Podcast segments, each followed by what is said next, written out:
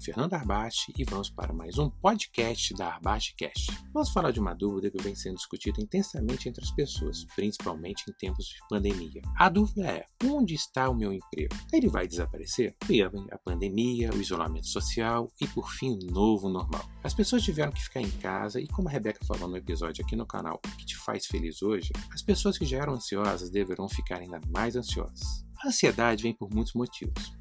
Mas vamos falar de um motivo específico que é a empregabilidade. É certo que muitas funções irão desaparecer e que muito é muito normal com a inovação. Com o surgimento da quarta revolução industrial, que traz muita automação, robôs, tecnologias, que irão fazer desaparecer empregos em alguns segmentos, a gente repensa nossos empregos também irão desaparecer? Isso já vem acontecendo ao longo dos séculos, com a evolução da tecnologia. Nas últimas décadas, vimos, vimos desaparecer máquinas de revelar fotos, equipamentos GPS, que foram substituídos pelos nossos celulares, que hoje já faz quase tudo que a gente precisa, videocassete, locadoras, máquinas de escrever, entre outras tecnologias que simplesmente foram substituídas por novas tecnologias. Pois é, muitas coisas vão ficar para trás, gente. Muitas coisas. E outras estão por vir. Mas a dúvida é: estou estou em algum segmento que está crescendo ou desaparecendo?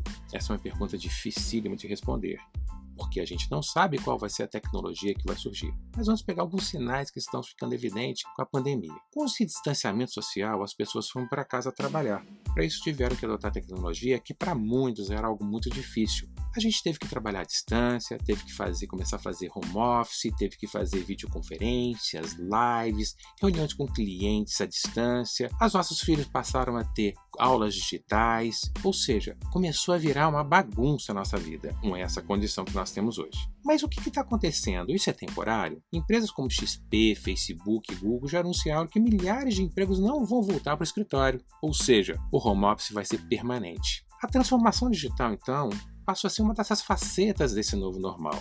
O que já estava acontecendo antes passou a acelerar agora. Então a gente vai ter que mudar como empresa e como pessoa. O trabalho não vai ser o mesmo. Tem um economista britânico que se chama Guy Standing, ele é PhD da Universidade de Cambridge, ele diz que tudo isso vem gerando um novo grupo econômico. Ele não disse isso agora, ele disse isso na década de 80. Este novo grupo econômico se chama-se precariado. O que quer dizer isso? Que as pessoas deixam de ter emprego e passam a ter trabalho. Olha que interessante. Então, não estou dizendo mais que as pessoas vão estar empregadas formalmente na, dentro das organizações, mas sim elas vão oferecer trabalhos. Segundo o Fórum Econômico Mundial, apenas para reforçar esse ponto, mais de 5 milhões de empregados foram, mais de 5 milhões de empregos foram extintos desde a Revolução Industrial em 2011. Mais tecnologias, porém, estão por vir muito mais avançada, como por exemplo robótica avançada, transporte autônomo, inteligência artificial, aprendizagem automatizada, além de desenvolvimento acelerado da biotecnologia, que deve acelerar muito o processo de automação dentro das indústrias, deve melhorar bastante uma série de elementos em termos de tecnologia e inovação, que vai fazer com que muitos empregos vão continuar sendo, sendo extintos. Então, como é que eu devo encarar essa realidade? É complicado? Não é, pessoal? É muito complicado, mas a gente vai ter que encarar. Temos que começar a cuidar das nossas carreiras.